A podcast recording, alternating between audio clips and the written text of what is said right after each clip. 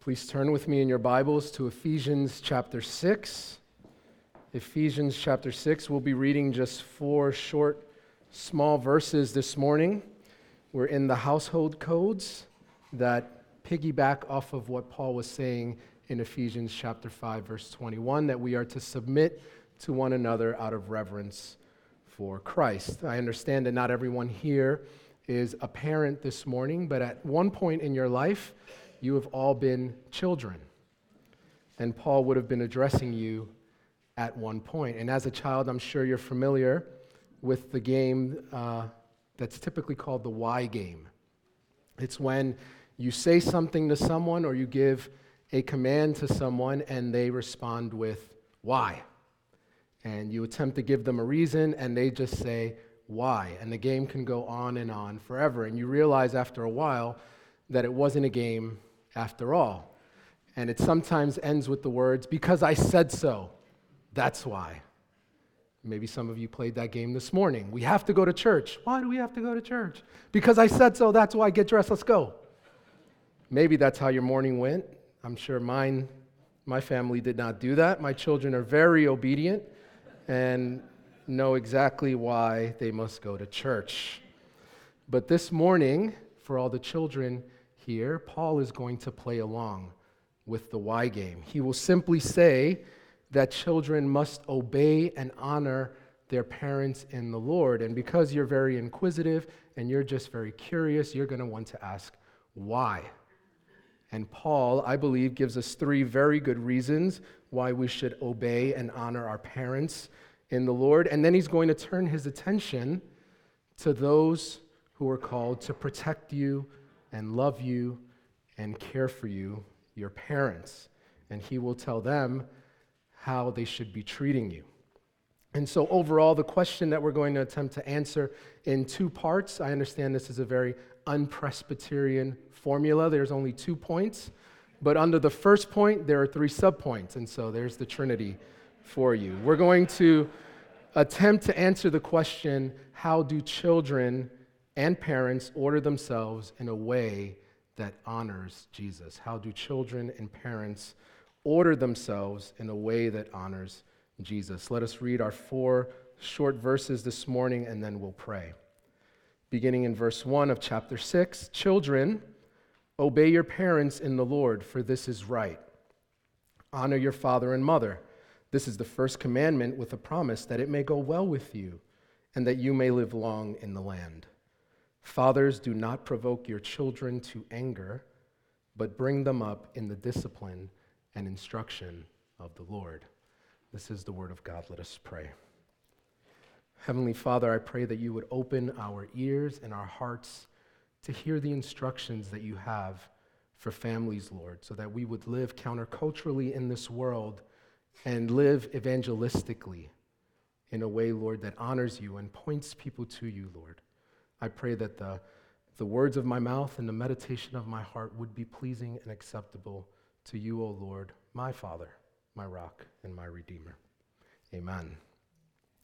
So, the question this morning is how do children and parents order themselves in a way that honors Jesus? And Paul first says here, children. That is the very first word, children.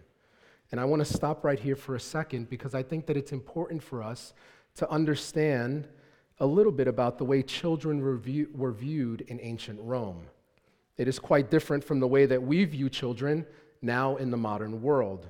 First, they didn't have the developmental model that we have here in the West. There, were, there weren't stages of uh, cognitive or emotional development or abilities. Lynn Cohick, who's a commentator on this passage, writes that the ancient world saw the child as a miniature adult in need of strict discipline in order to grow straight. Plato basically viewed children as animals until they developed reason. Marcus Aurelius, who is, it's the quote at the, in your bulletin at the beginning, when he was upset about a state of mind that he was in, he was trying to figure out why he was in that state of mind. He said to, he asked this question Whose soul inhabits me at the moment? A child's? A youth's, a woman's, a tyrant's, a dumb ox's, or a wild beast's? Notice there how he couples women and children with wild beasts. It kind of gives you an idea of how elite society viewed women and children. Another reality is that children, in particular uh, slave children, and there were a lot of slave children in those days, they were exploited in ways that I won't even mention. But this was something that Greco Roman culture accepted, and it's found in much of the art and the literature that we have today. Children were not romanticized by any means, they never came first, nor did women, nor slaves. And yet, here, the very first thing that Paul says is children. He mentions them, he mentions them first. So I don't want us to miss what is happening here with Paul mentioning children first. He is introducing the ethics and the morals of this new world that he has been explaining for us throughout Ephesians. And this was in and against the surrounding world. And it was namely that children, along with adults, were made in the image of God and were worthy of dignity and respect. So there's no doubt that we can easily read this section and read past the fact that Paul mentions children first because we put children first in everything. But to the ancient ear, this would have perked up their ears. It may have even been a surprise. I will say, though, that in the West, we do tend to err on the opposite end of this. We over romanticize children in ways that could be very cult like, maybe even idolatry. I think of our circles in particular in Protestant Christianity. How rare is it that we see a, person in leadership or a pastor that does not have children? If they don't have children, they're sometimes viewed um, maybe suspiciously, if, if I could say that. I'm, I'm mainly just critiquing our own bubble here. And what happens in those cases is often uh, people don't account for the fact that there are couples who have wanted to have children but have been unable to because of uh, genetics or biology. And if that is you, if that has been your situation, I do want to say that we do see you and we understand that there is a grief there and there is a sense of loss that you may feel uh, no one understands. And if that is you, we would love, the pastors would love to talk with you and pray with you. We're not grief counselors uh, by any means, but we would love to sit and discuss your story with you. On the other hand, there are those who have children and have put children over and above everything, even over and above their own marriages, to the point that it's idolatry. And some of these parents cannot even function in society if somehow their children aren't involved in one way. And if this is you, we would also love to speak with you. Because, as tends to be the case, children do grow and leave the home. And if children have been your everything, there will be a, go- a hole that is left there that we would love to pray with you about. But Paul, here in this passage, he does give us the proper place of children in the home. Children have worth and they have dignity, they are worthy of life, and they are not to be the center or the authority in your homes. Rather, it says there they must obey their parents, so they are under authority, even though they are have worth and dignity. And they must follow, children, you must follow your parents' instructions, even, and this is hard, when you don't understand all the reasons for it. Now, I'm sure uh, a lot of you do not like to hear this. I kind of see some children maybe rolling their eyes at me as I'm saying, I'm just kidding, I don't see that. But I, I'm sure there are children here who may not like to hear that, that you have to obey your parents. And so here's where we're going to play the why game. Right? Why must you obey your mommy and your daddy? The first thing that Paul tells us here is because you are in the Lord. You are in the Lord. This is a phrase that Paul uses throughout his letter en kurio, which means in the Lord. He uses it in chapter 2, twice in chapter 4, once in chapter 5, and it refers to the fact that you have been brought into the family of God. And this remarkable claim is that children, as well as adults, are a part of this covenant community. This is why Jews circumcised children, uh, or circumcised boys, I should say.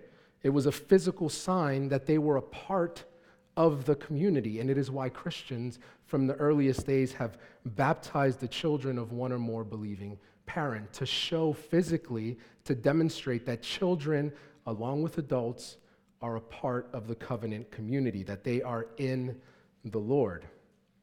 It shows, if you, if you read uh, this first passage, that Paul is addressing children as if they are expected to be amongst the congregation.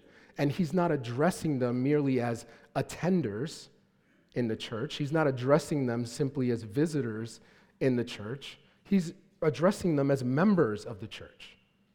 Children who have their own relationship with the Lord, which of course baptism signifies. And as members of this body, they are to obey the other members that God has placed in authority over them in order that the body would function the way it was meant to. So, why must you obey? Number one, because you are in the Lord. But why? Why must I obey? Just because we are in the Lord. This actually reminds me of the answer that I give or that I've heard someone else give to their children when they ask, Why do I have to go to church?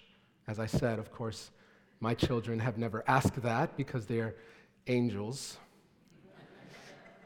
You all know that's not true because you, you've been around children before, and if that were true, I would have no material for the sermons. but the, re- the answer that I give, and the answer that I've heard my prof- uh, one of my professors give before, is you must go to church because you have been baptized. You are not simply an attender at church. You are not simply a visitor at church. You are a member of this body with all the rights and privileges of the children of God. And you have been sealed by promises that weren't made by you, as many hold with believers' baptism. It's when you come to faith, you make promises to God. No, and we believe that children have promises made to them, not by them, but to them by God Himself.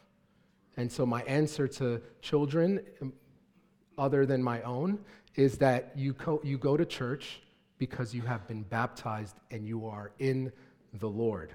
But secondly, that was a little digression. I apologize for that. But secondly, why must we go to church? Why must you obey your parents, I should say? The second question that, the second answer that Paul gives there is because it is right. You are in the Lord and it is right. In other words, you know this in your heart. No one has to tell you that you must obey your parents. You know this to be the right thing to do. You know that this is what you should do. Obedience was then and is even now a universal virtue. And one of the signs that society was falling into moral chaos was when children were blatantly disobedient to their parents. Frank Thielman says obedience to parents was basic to the functioning of society.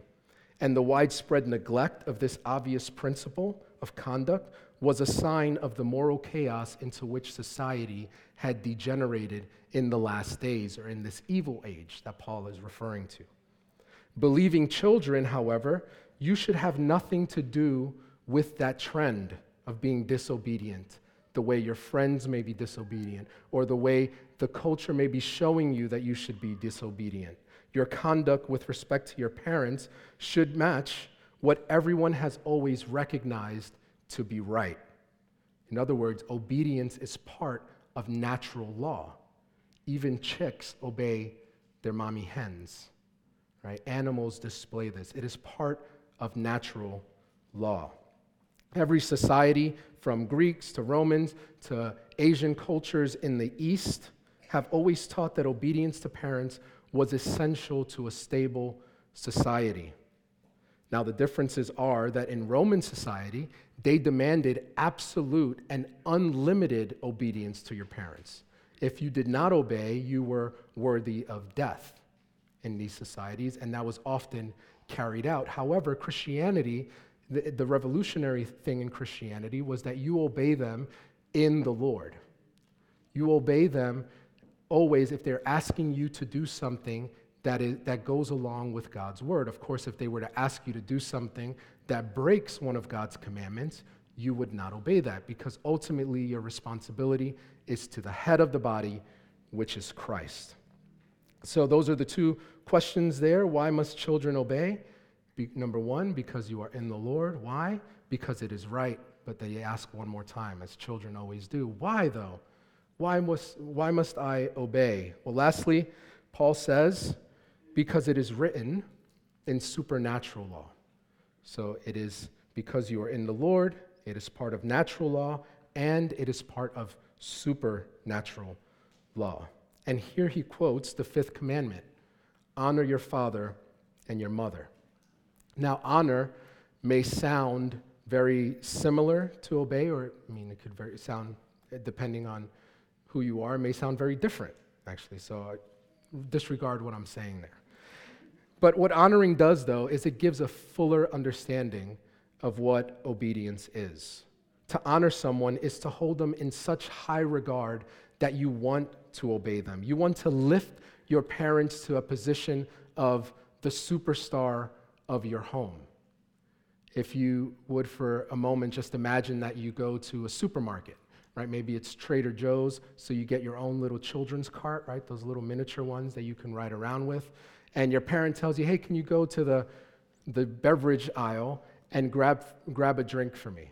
And so you go over there, and as you're grabbing a drink for your parent because you're being obedient, suddenly there walks down the aisle your favorite uh, music star or your favorite movie star. Maybe it's, I don't know, Taylor Swift or Jake or whoever. I don't know who, who we're listening to nowadays. One of the Jonas brothers.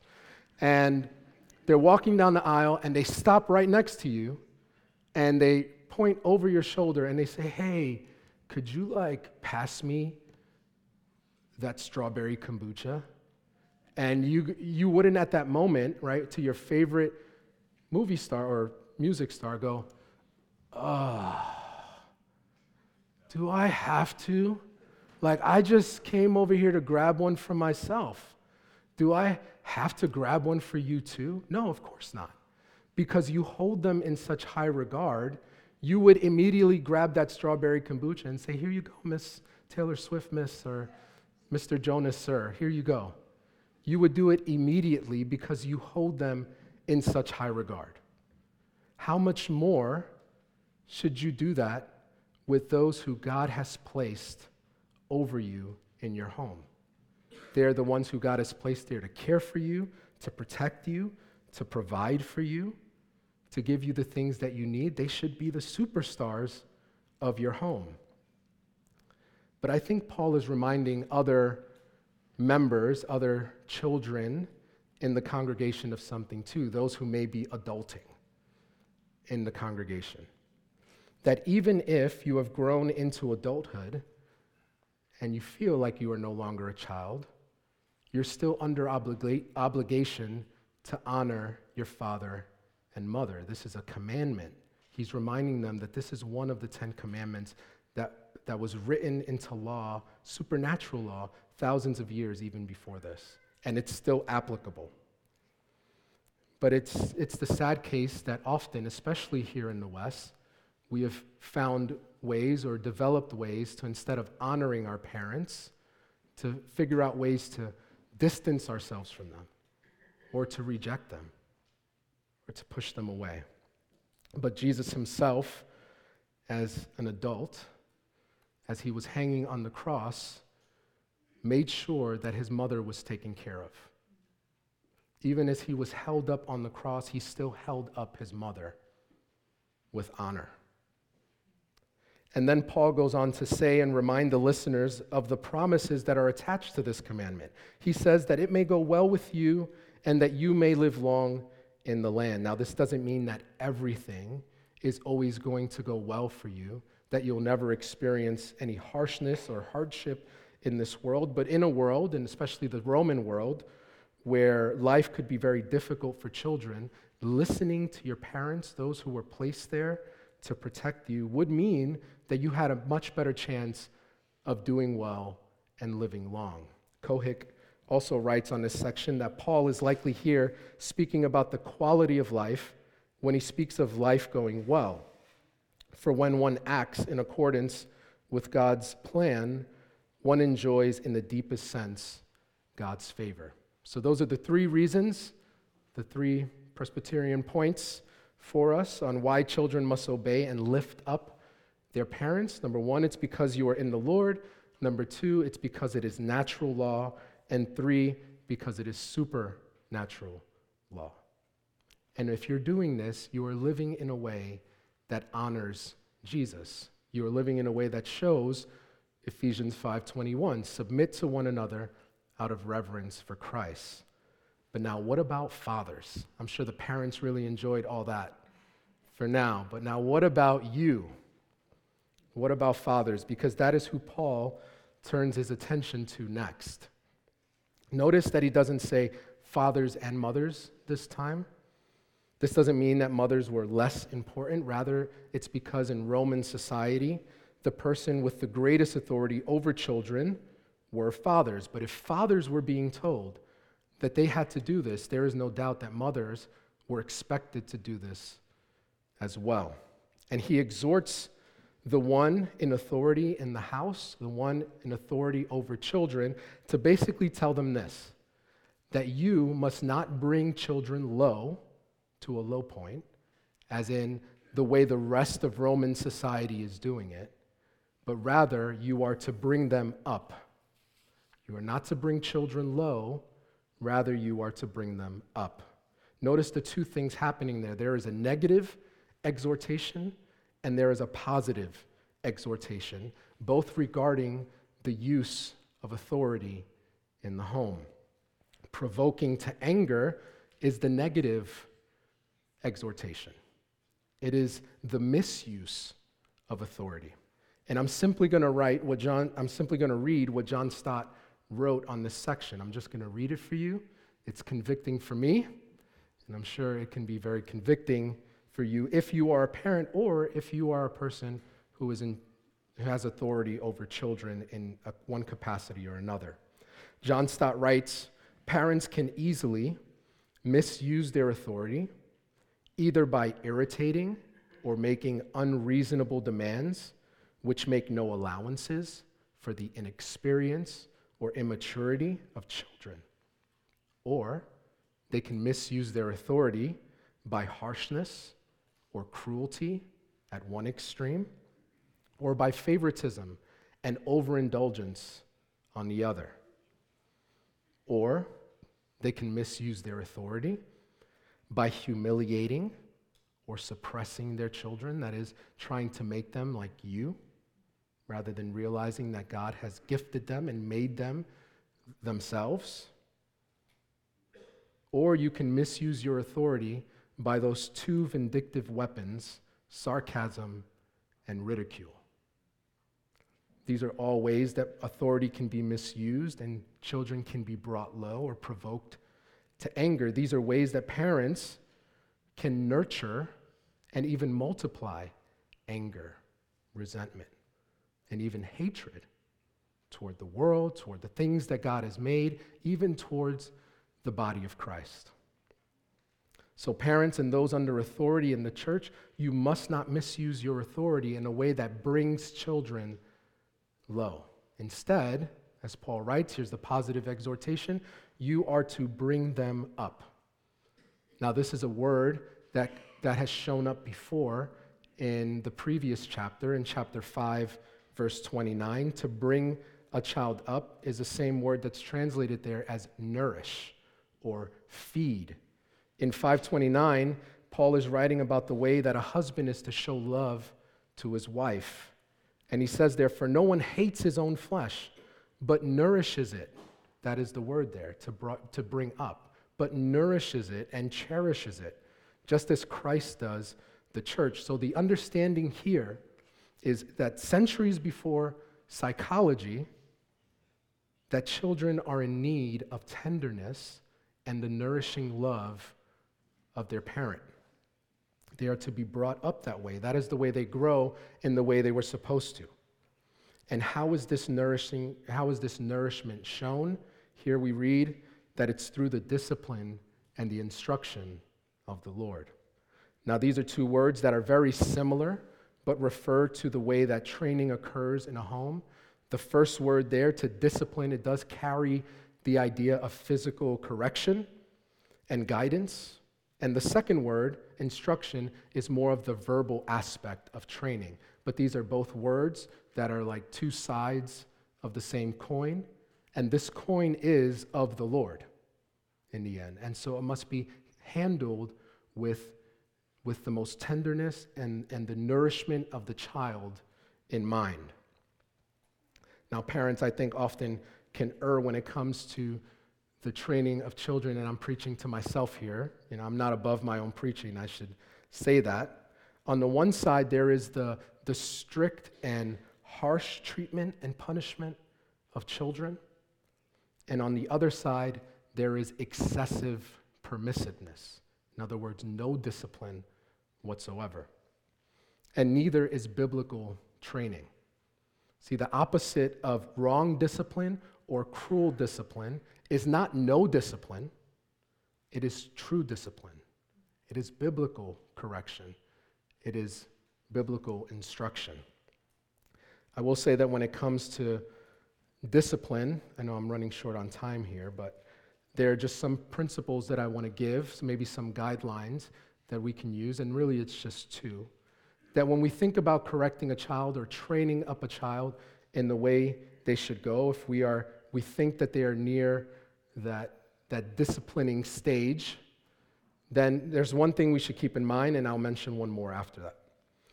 Number one, when correcting a child, the punishment must always fit the crime, right? It must be just punishment.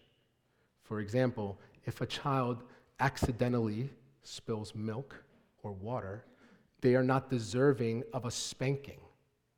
They're not deserving even of yelling at that moment. It is an accident, it isn't even a crime. What they need at that moment is the tenderness and the love of a, someone in authority who will come alongside them and explain to them consequences, things that you know cause an effect maybe, or even it's a time to show them how Jesus comes alongside and wipes away our messes, even when we don't deserve it.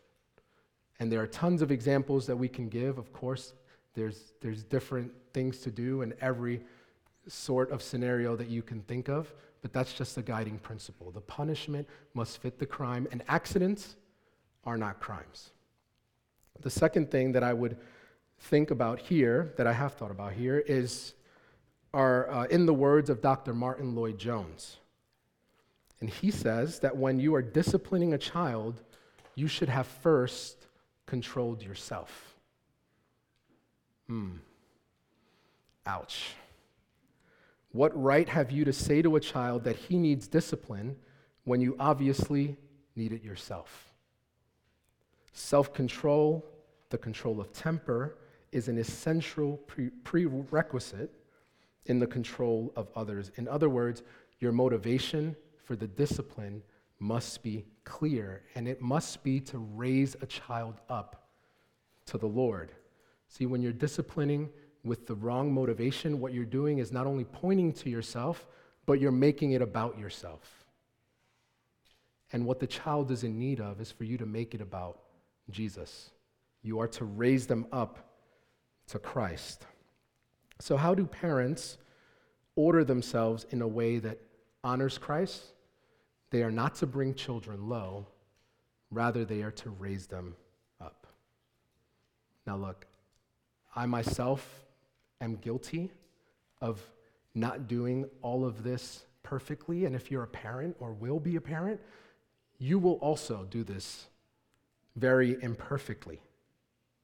Parents and children will sin against one another. And ultimately, when we do that, we are sinning against the God who has given us this structure and who has made us to function together as the body of Christ. And when that happens, though, there is forgiveness. But there's only forgiveness if you are in the Lord. That's why Paul mentions here in the Lord and of the Lord, because ultimately that is where forgiveness is found, and that is where love is found. And the responsibility of parents is to model that for children. And one of the ways that parents can model that for children to show true authority and to show true leadership is by going back to chapter 5, verse 21, where it says, Submit to one another out of reverence for Christ. It means humbling yourself, as, as hard as that may be because of pride, but telling to your child how you have wronged them and asking for their forgiveness and pointing them and raising them up to the Lord. I could fill hours, many sermons with just examples of the times that I've had to do that. But ultimately, that is what we're called to do as parents. Is it an easy task? No, but Paul's not telling us this because it's easy. It is a hard task because it is countercultural to what we've been told in society. There's a story of uh, two families who were in a supermarket. The first family was walking down the aisle, pushing the cart with her two kids, and one of the, one of the girls sees a chocolate that she really loves, and she grabs it off the shelf. And she says, Mommy, I want this. And the mom says, No, we're not getting that. She goes, throws it in the cart. Mommy, I want this. I want you to buy this for me now. And she starts making a scene in the aisle. And the mother grabs her by the shoulder and says, Why are you making a scene? Completely ignoring the fact that she's making a scene herself. And she grabs the little girl by the arm and yanks her down the aisle to the checkout, and they both leave. The second family is walking down the aisle just a couple of hours later. And the little girl in that family, she sees the same chocolate. And she loves that chocolate. I mean, who doesn't like chocolate? And she says, Mommy, can we have that? And the mommy says, you know, mommy who's on an inflation type budget says, No, we can't afford it. We have to buy eggs. And so the mom, the mom says, We can't afford the chocolate right now. And the little girl, of course, obviously upset because she really wants chocolate. She just says, Okay, mommy. She doesn't understand all the budgeting or all the financial stuff that goes behind her mom's grocery budget, but she trusts her mommy. And so she obeys her mommy. And the mom, who's, who sees that her little girl is upset, she kneels down in front of her, looks her right at eye level, and she says, I understand that you really wanted that. And I see that it made you sad that we couldn't get it. But how about we plan for next month and, and try to save up money so that we can buy you the chocolate that you want. And the little girl says, Okay, mommy. And the mom says, I want to thank you for obeying me and honoring me. It really shows that you honor Jesus. And they start walking out the aisle, and the manager who sees this, he comes up to them as they're checking out, and he has the chocolate in his hand. And of course, he asks for permission before he hands a child chocolate. He asks the parent if it's okay. And the mommy says, Yeah, of course, that's, that's great, thank you. And the little girl, and he, he says to the, the family, You know, I've, I've looked at a lot of families today walking through here, and I have to say, I'm really impressed by how obedient your children were and how you spoke to your child. And the little girl says, Do you want to know why we obeyed our mommy? He says, Yeah, of course, I'd love to know. And she says, because it's because we love Jesus. And this starts a conversation that eventually leads to that store manager visiting their church. Now, this, this story simply demonstrates how ordering your life in a way that shows reverence to Christ stands out in this modern world, as it did in the first century as well. And Christians are called to live this way. Is it hard? Yes.